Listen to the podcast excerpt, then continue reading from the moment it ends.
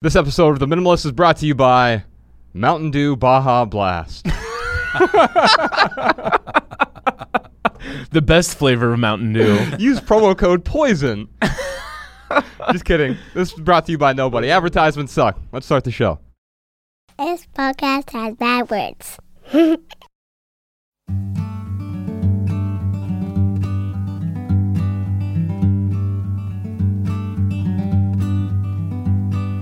Every little thing you think that you need. Every little thing you think that you need. Every little thing that's just feeding your greed. Oh, I bet that you'd be fine without it. Hello, everybody. Welcome to the Minimalist Podcast, where we discuss what it means to live a meaningful life with less. My name is Joshua Fields Millburn. And I'm Ryan Nicodemus, and together we are the Minimalists. Ryan, we all want things. Yeah. But have you ever thought about why you want what you want? Actually, we should tell our audience if they buy all our books, especially if they pre-order Love People Use Things, Uh-huh. if they watch our documentaries, Yes. and they listen to all our podcasts, they'll never want anything again. right.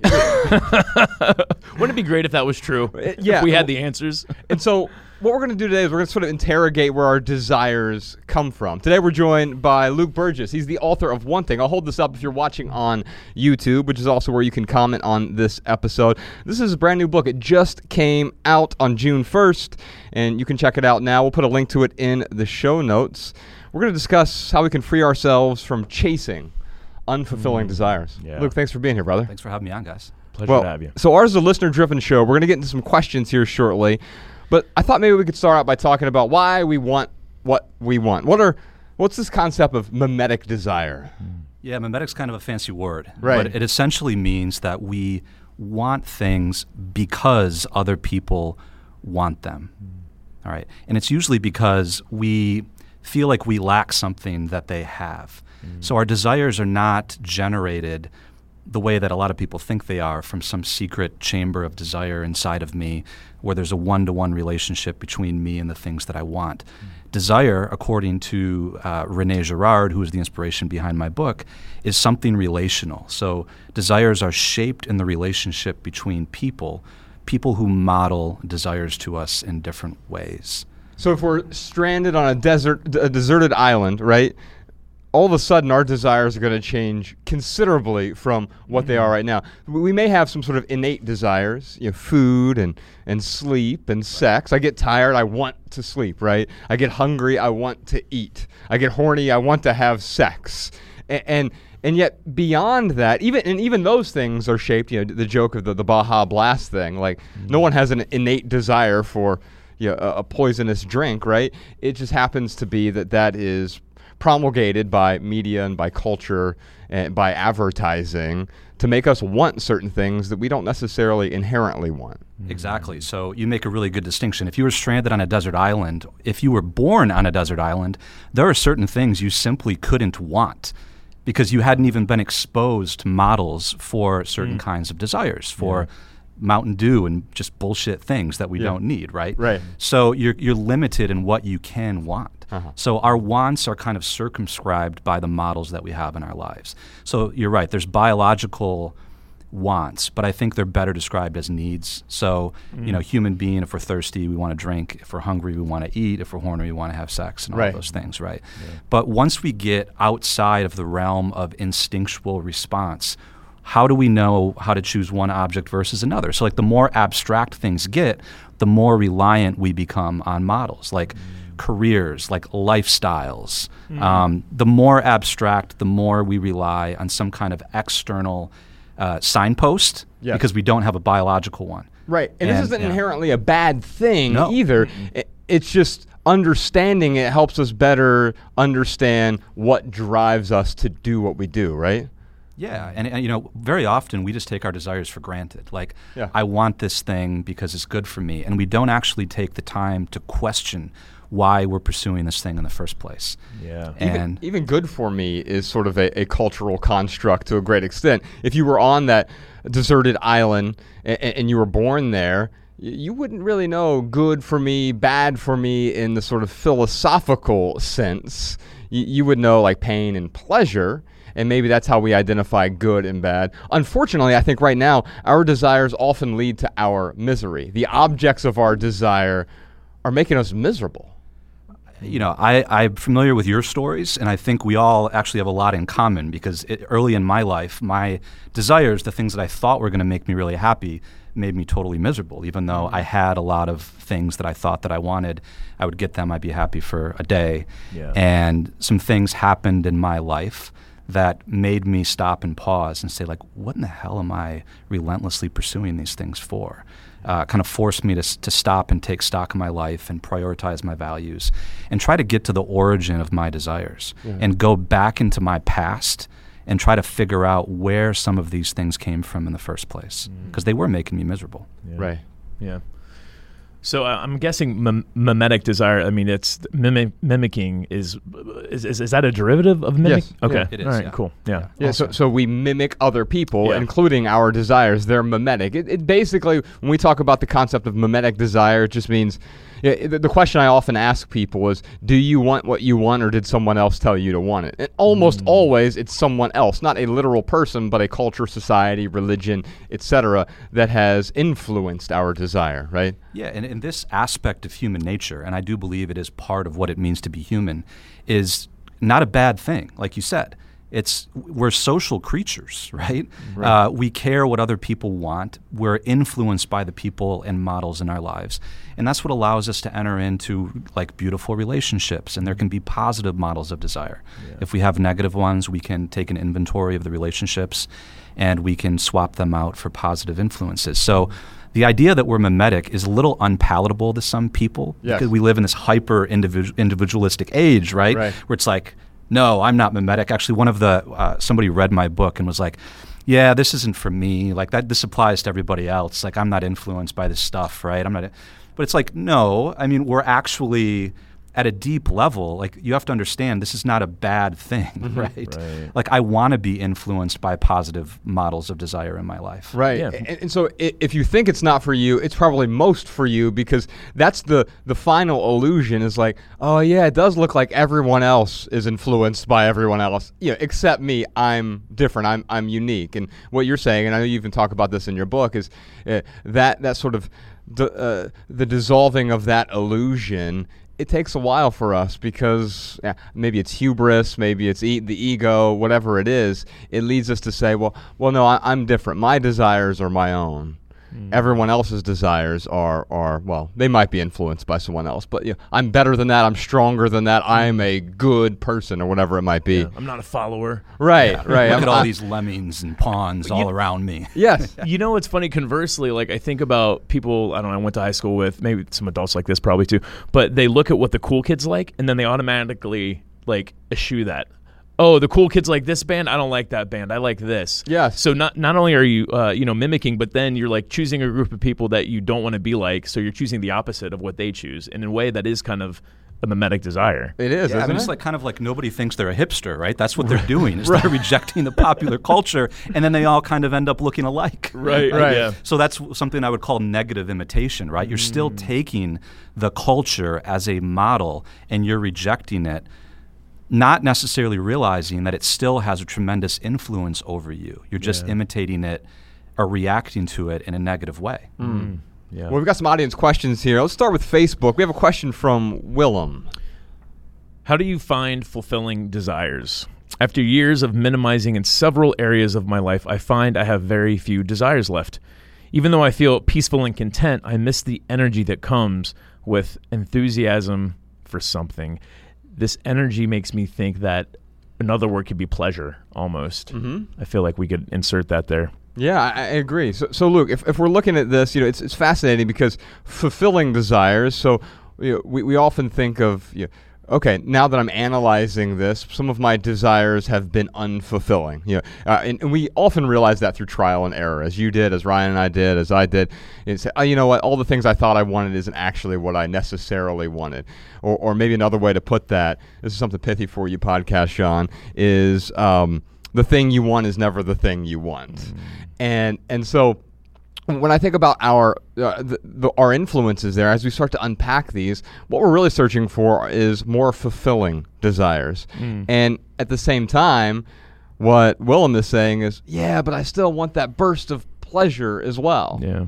We're not anti-pleasure, but but also understanding that satisfaction or pleasure is different from fulfillment.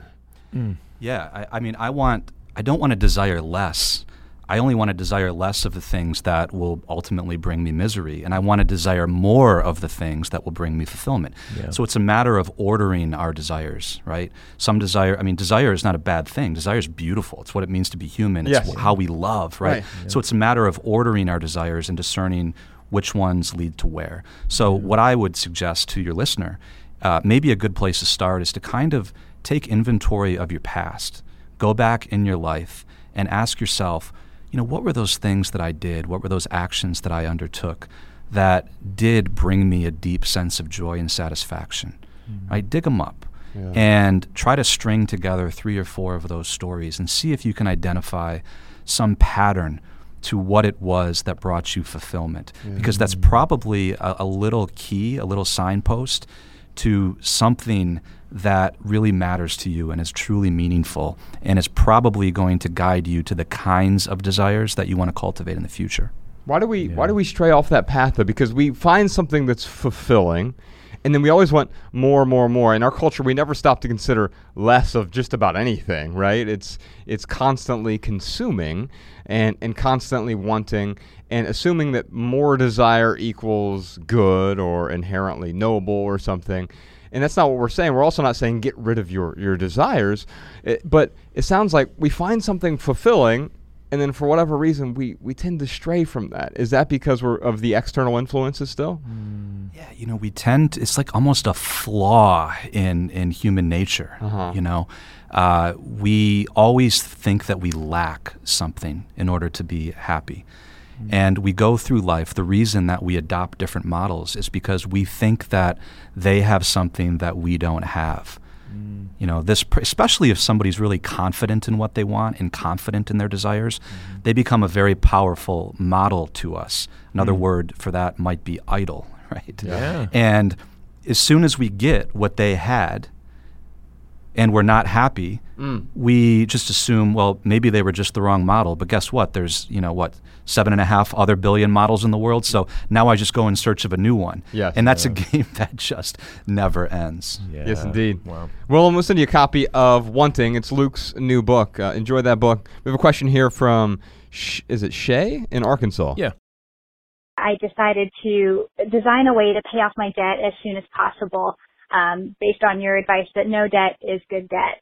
Um, after running this plan by some trusted family members, uh, I received some advice that paying off my house as aggressively as I had originally planned might be bad um, because it might not leave me with enough cash on hand should I face some sort of financial crisis, either personally or nationally. Um, I was interested in what your advice is on a proper balance of paying off your mortgage quickly um, while making sure you have enough cash on hand uh, should you face any kind of extenuating circumstance.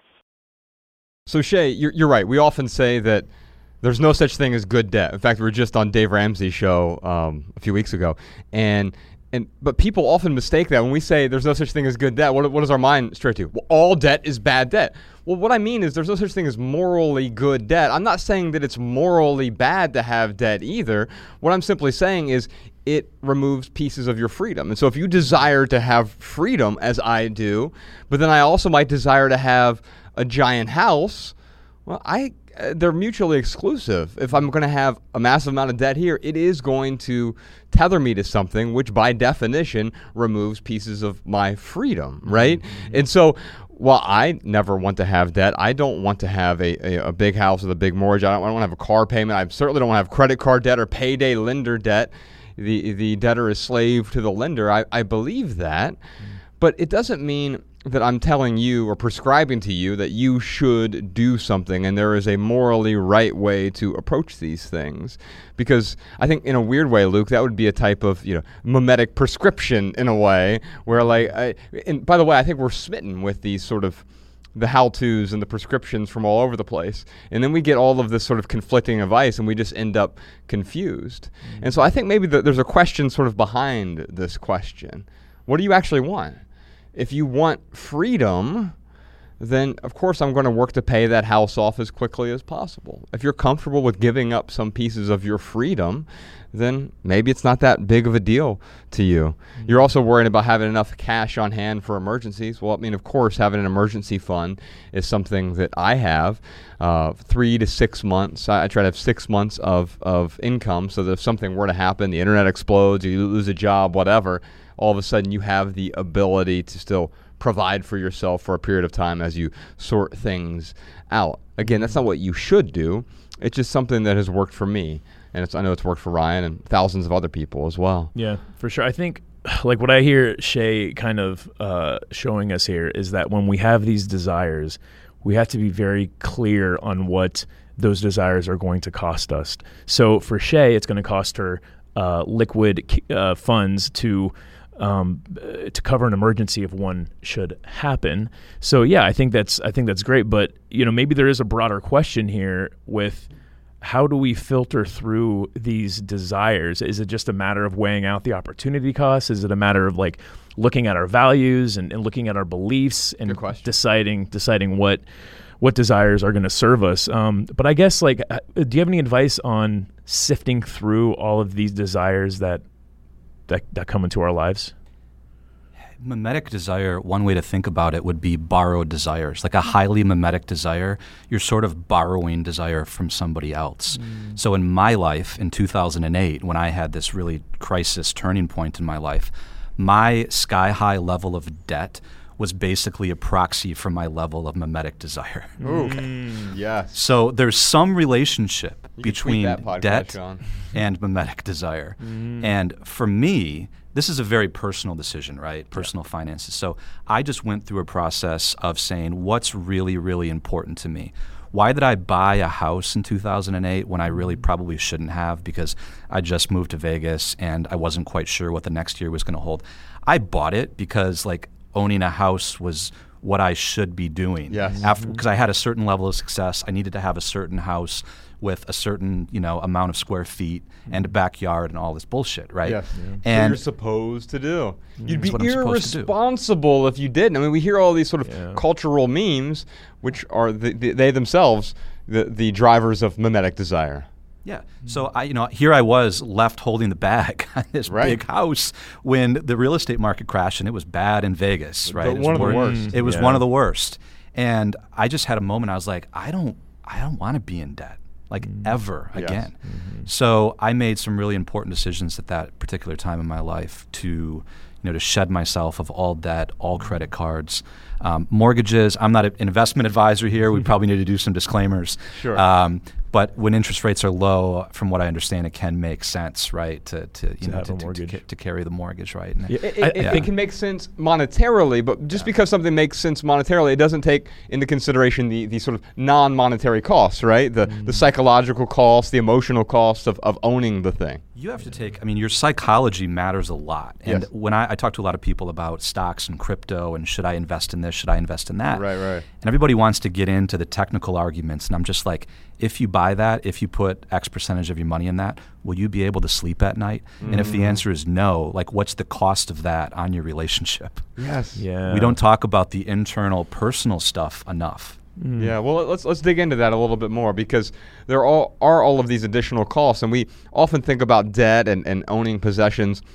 We start with the price tag, and that's one cost for sure, and then we just sort of dismiss it. I can either afford it because I have the cash in the bank, or you know some lender is going to loan me the money, and I can quote afford the payment. By the way, if it requires you to finance something, you by definition can't afford it. I mean that's just uh, I, in our, our society. I know that's almost sacrilegious to say. I'm just saying definitionally, it's like numerator denominator thing. Like if you don't have the money to pay for the thing, you can't afford it.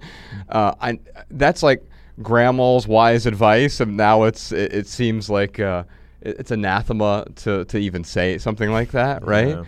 And, and so, um, but let's let's talk about some of those other costs that that you know society or the mimetic beliefs or the mim- mimetic desires thrust upon us.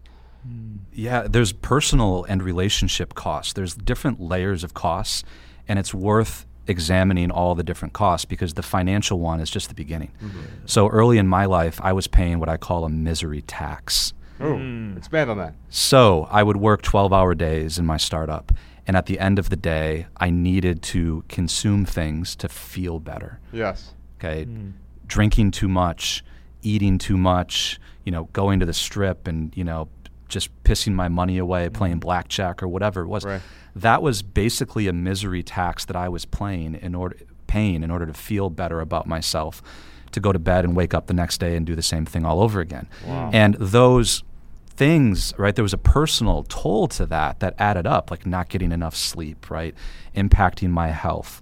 So the financial cost of me, you know, going out to some fancy dinner and, you know, ordering, you know, fancy cocktails for all of my friends and everything like that, you know, was not cheap.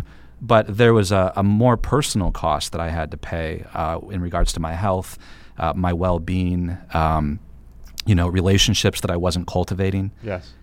just to buy things to help me feel a little bit better about the things that I didn't really want to be doing during the course of the day. Ah. Wow. Misery tax. That is that's huge. It makes me think I makes me think about this advice I got one time from a friend. He basically said, you know, anything you do in life, you have to ask yourself, like, is it serving you in the, in the way uh, in the person that you want to become, or is it taking away from you?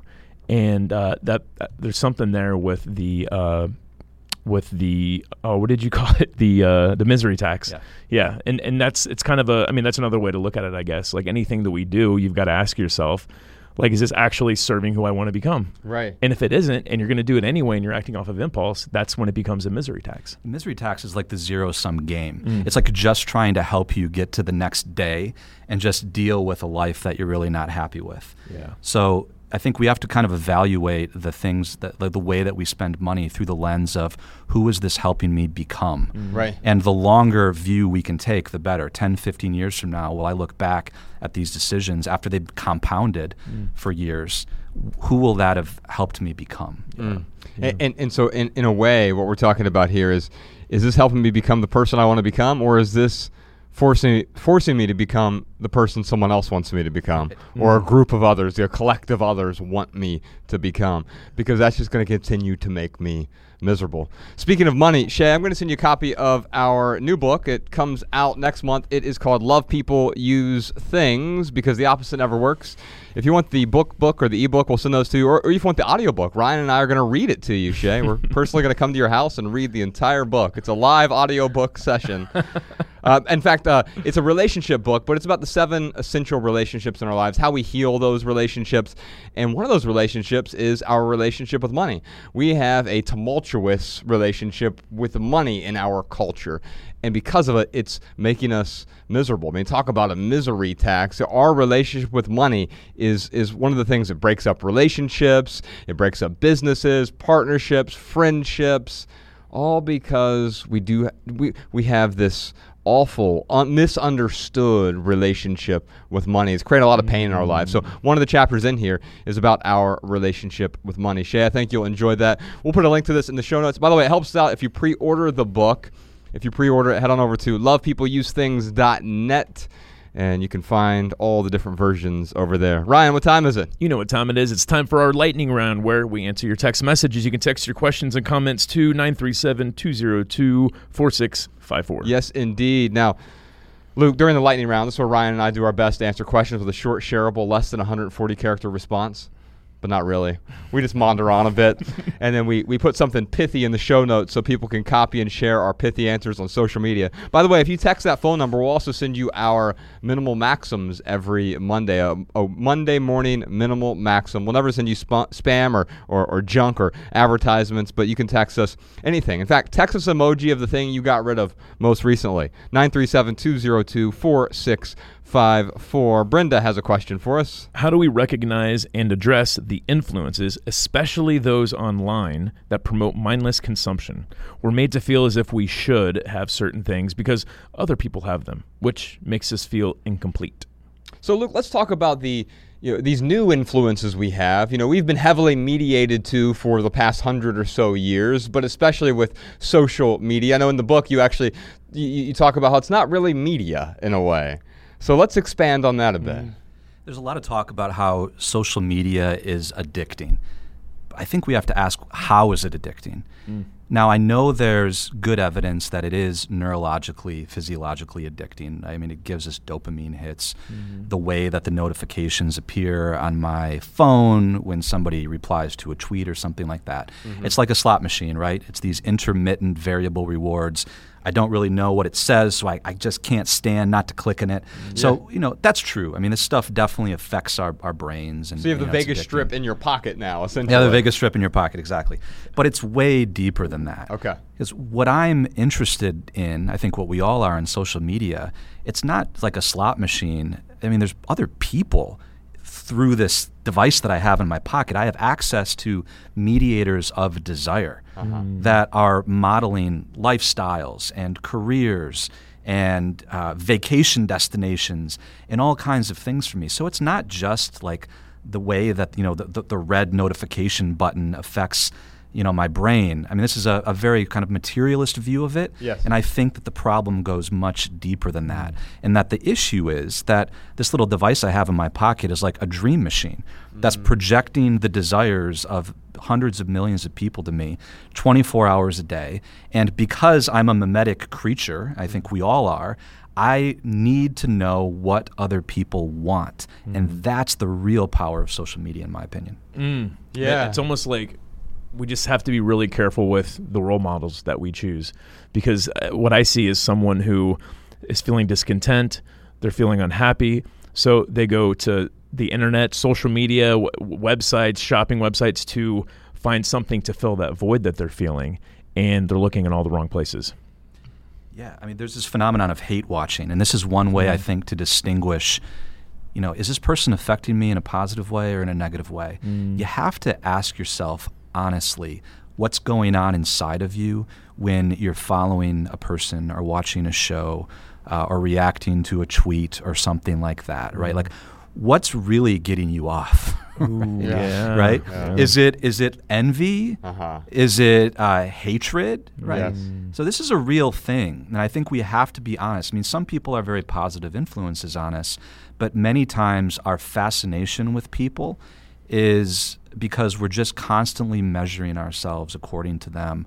Right. Um, and there's even a weird thing where people like to see other people like fail Yeah. and get canceled and all this stuff. Yes. And I think we have to ask ourselves, like, what's going on inside of us that would make us derive pleasure from people saying or doing things that are, you know, disturbing or, Yeah. or not smart. I want to dig more into this uh, on the Maximal episode because you have a, section here. It's on page 121 called The Joy of Hate Watching. And so we're going to dive more into the joy of hate watching and really understanding scapegoating as well, which you, you cover pretty extensively in, in the book. And, and I, want to understand that, that, that sort of Schadenfreude that we experience, the, the, the hate watching, the, the, da- the enjoying the downfall of others. And maybe we can begin to understand that, not just intellectually, but, but viscerally. So we'll dive more into that as well. I've got a pithy answer for you. Actually, I've got three. We've already uh, discussed two of them. One is our desires often lead to our misery. So you can tweet that podcast, Sean. Also, the thing you want is never the thing you want. Uh, we all there's always the thing behind the thing, even if it's the thing you think you want. You want ice cream. I tweeted that the other. The thing you want is never. I, uh, the thing you want is never the thing you want. Someone's like, but I want ice cream. I'm like, yeah, yeah, but that's not actually what you want. You want the sort of gustatory pleasure. You want the immediate sort of dopamine rush, and even uh, below that is is you you want the calories to sustain yourself, and maybe that's the the actual need that drives that desire. But then the the mimetic desire is like, oh, it was a beautiful, well placed photo shoot of an ice cream cone on the billboard that made me want the ice cream, right? Uh, one more pithy answer for you. Uh, what you want usually isn't what you desire. Ryan and I often try to make a distinction between these two. Now, I know we use these in our culture. We use those two terms synonymously, and I, I, I'm not trying to say that that we we shouldn't do that. But quite often, understanding you know, the true desires of that are sort of based on the needs versus, uh, yeah, that'd be nice to have. Yeah, I like I want a million dollars, like in the sense that like yeah, that'd be nice to have but I don't actually desire it in the sense that like I'm not willing to put advertisements on this podcast because I could make a million dollars if we did that, right? Mm-hmm. And so it, it, being able to, I guess, distinguish between the two, the the sort of the the true desire that are attached to our needs versus the wants that are might be attached to some sort of cultural influence. Yeah, I love that, man. Uh, my pithy answer is this: more media, more misery. Mo media, mo misery. That's right. And but here's the thing: is uh, you know I think about when I started down my minimalism journey. I started realizing that you know the GQ magazine, the Elle magazine, the things that I was watching on TV, it was influencing all of these desires that I had. So I think you know for someone uh, like Brenda here, you've really got to be careful with the media that you're bringing into your life. We all want to be entertained. It's okay to be entertained, but if we're gorging, if we are becoming a, a media glutton, Oof. then uh, it, we, we're going to have a lot of these mimetic desires that uh, Brenda's trying to avoid here. Well, my pithy answer would be follow your desires to the end to learn what it is you really want. Ah, Get underneath your thin desires and try to uncover the thick one that is underneath the thin one. yes. To give you an example, a kid who's addicted to porn, Uh-huh.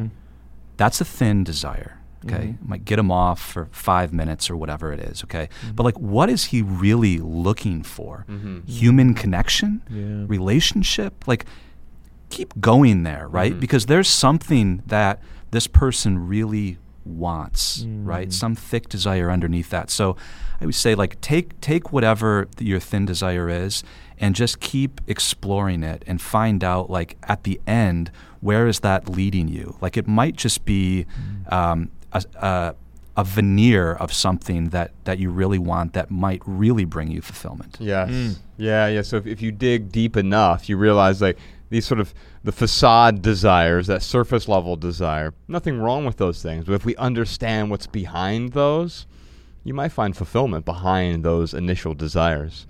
We got so much more to talk about. But first, Ryan, you got something for us? Here are some voicemail comments and insights from our listeners. Check them out. Hi, this is Scott from Kansas City, listening to the podcast on hope. And your caller, John, who called in, said he'd gotten into minimalism and yet had not experienced the joy. Well, I would suggest minimalism has nothing to do with stuff.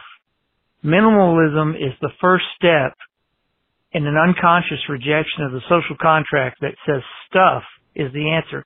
Stuff at the answer of self, uh, at the expense of self, at the expense of identity, at the expense of dreams. So what John needs to do is recognize that stuff, getting rid of stuff only clears the deck and now he's free to put in the work to discover what he values, what he hopes for. The real goal is to discover yourself. My name's Susan, and I recently listened to your donations episode. And I just want to say that I work at a Goodwill as a job coach in the donations centers with adults with disabilities. And I super love my job. I love every, I love going to work every single day and I love the people I work with. But one thing I've noticed that a lot of donors don't know about is that while Goodwill has like thousands of locations all across the nation, every Goodwill is run locally and specializes in different local issues. So the Goodwill in my town, we specialize in domestic violence victims and people with autism. But the next big city in, in my state, they specialize with a lot of homeless populations and a lot of at-risk youth. So that's something that I would just recommend that everybody to like really look into your Goodwill, like your local Goodwill, because you can really see on how they create a lot of local change and you can get involved in that too. All right, y'all. Thanks again to Luke Burgis for joining us today. You can check out his book, Wanting, and you can find him over at lukeburgis.com. We'll put a link to both of those in the show notes. But stay tuned. He's going to be joining us on the Maximal episode this Thursday over on the Minimalist Private Podcast. Check that out over on Patreon, patreon.com slash the minimalists. Real quick for right here, right now, here's one thing that's going on in the life of the minimalists. Actually, here are four things that are going on in the life of the minimalist, Ryan. Uh, number one is we're going to be looking for some podcast interns soon. Details coming. If you're on our email list, you'll be the first to know about that. Ryan needs someone to get his coffee for him, and uh, I don't know what else you need them to do, really. Can I just be the intern? no, it'd be a disaster. um, speaking of not disasters, man, it's been a long time in the making. I just want to say thank you for the folks who participated. So, over the last few years, we raised some money and spent a lot of our own money as well to help build a grocery store, a nonprofit grocery co-op on the west side of Dayton, our hometown. Yeah. It's called the Gem City Market. We're going to put a link to this in the show notes. In fact, Sean, if you can put a link to the most re- recent uh, Dayton Business Journal article or maybe Dayton Daily News article, they're finally opening their doors. So, Yeah. West Dayton, second or third largest food desert in the United States. Man. Not a single grocery store until now. You did it, y'all. Yes. You did it. So many of you contributed a dollar. So many of you contributed dozens of dollars, hundreds of dollars, even some of you. No matter how much you contributed, thank you. We're really grateful. We were able to raise over $100,000 with the final $100,000 they needed to really get this thing over the finish line. We broke ground a couple years ago before the pandemic, but now we are finally opening the doors. The Gem City Market, Dayton, Ohio, not only providing healthy, high quality food to the residents there, so they're no longer just buying food at you know, the local corner store or at a McDonald's down the street, but accessible food, but also health education hmm. and understanding what is going to provide nourishment to people on the west side of Dayton instead of going to a convenience store and buying processed packaged foods that are laden with seed oils and preservatives and all this other nonsense. So the Gem City Market is opening right now thanks to you all. We're really grateful. We'll put a link to that in the show notes. All right, Ryan, the third thing I wanted to cover really quick is we are simplifying our Patreon tiers. You know, when we started Patreon a while ago, uh, a long time ago, years ago, it was a per creation sort of thing Yeah. And uh, we realized like it would be simpler if we could just do it per month. Right. Patreon eventually realized this as well. Now they're encouraging all their creators. In fact, the 95 plus percent of their creators on Patreon, they do a per month. So no matter how many private podcasts we put out there, so if next month we wanted to do 30 private podcasts in a month, we wouldn't charge you for every single one. And so effective immediately by the time you're listening to this, we have new simplified tiers. Now, no confusion there if, if you're a Patreon member from before, it's not like you're paying more or anything like that. It's just we've simplified things. We want to avoid confusion. People reach out to us. Sean, I don't know how many people reach out to you, but it's dozens a week uh, reach out to us as the minimalists, and they're like, "Hey, um, if I sign up for Patreon, how many episodes am I paying for a week?" And and we wanted to simplify things. Patreon finally worked it out with us, allowed us to make that switch. Before mm-hmm. we couldn't make the switch. Mm-hmm. We wanted to simplify things for you. So it's great news for you. It simplifies things. It makes you confident that you don't have to worry about I'm going to spend too much money this month on Patreon. No, it's the same mm-hmm. amount of money every single month. It adds that consistency for you and for us. It removes all the confusion patreon.com slash the minimalist you want to support the podcast keeps the podcast 100% advertisement free and it allows us to do something really awesome this is our fourth update for right here right now we're building out a brand new studio Yeah. we, we just put up a, a, a before studio tour like part one to the studio tour on patreon you get to see what the empty white box studio looks like before we start going in there with sound panels and furniture and set design and all these things. And there's going to be a follow up to that as well. Jordan filmed that with me uh, just a couple weeks ago, and now it's up there. You can find that over on our Patreon page as well. For our added value this week, Ryan, we have two added values. I was talking to you. We were in Nashville recently, driving around, and I was telling you about this show. It's called Calls. It's on Apple TV Plus. Jordan, have you heard of this show? No, he's shaking his head no. So, I I don't know how to describe it. It's a just a new innovation in filmmaking and storytelling in television. If I don't even know if we call these things television anymore. I mean, they call it Apple TV, so I guess it is, but it's not Yeah. linear television that we're used to from before. But this show, it's these short episodic. Well, the name says it all. Calls, mm. but it's visual, but it's not cinematic. Mm. Uh, it's graphical, but it's also based on the audio. It could be a podcast, but also it requires the visual, so it couldn't just be an audio podcast. It would be a different thing if it was audio only. It's almost like you take the best of sort of storytelling and highly produced radio and drama of a film, but then the audio of podcasts, and it's all met. I've never seen anything like it. And Bex and I turn it on, um, and the episodes are short. They're less than 20 minutes. Some are like 15 minutes or whatever.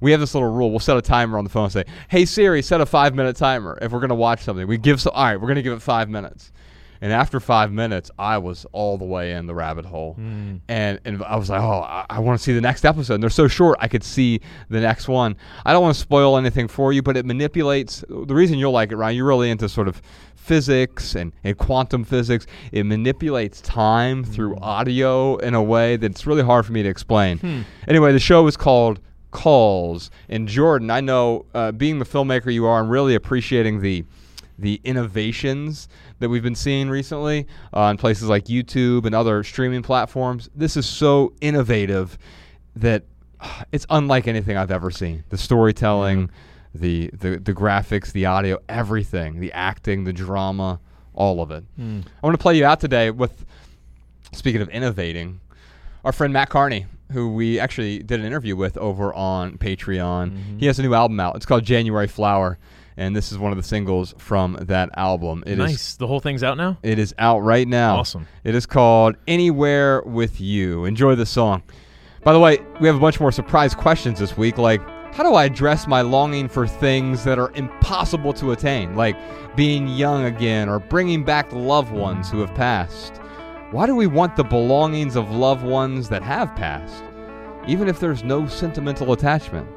Also, what did the minimalists really want? We're going to get behind Ryan's and my deep mimetic desires. One desire I even had from childhood that I've carried with me that we're going to reconcile, and, and Luke's going to peek behind the curtain with us. Plus, we have a million more questions about why we want what we want, why we consume what we consume, what we can do to help our children better understand, much, much more. If you want to hear all that, join us on the Minimalist Private Podcast this week. Visit theminimalists.com slash support to subscribe and get your personal link so that our private podcast plays in your favorite podcast app. You can follow The Minimalists on Facebook, Twitter, and Instagram at The Minimalists. Come to one of our live podcast shows. Visit theminimalists.com slash tour to find a city near you. If you have a question, comment, or minimalism tip for our podcast, email a voice memo to podcast at theminimalists.com. You can comment on this episode at youtube.com slash the minimalist. And if you want our show notes in your inbox, sign up for our email list over at theminimalists.com. You'll also receive any new minimalist writings that we put out there for free right there in your inbox. And Ryan, if they leave here today with just one message, let it be this love people and use things because the opposite never works. Thanks for listening, y'all. We'll see you next time.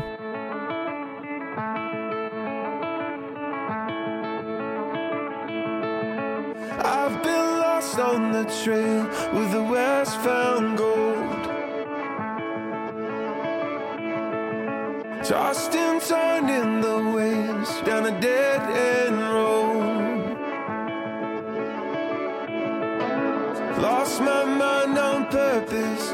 find my soul. Found there's only so much you wanna see alone. And I can picture your silhouette in the summer. I know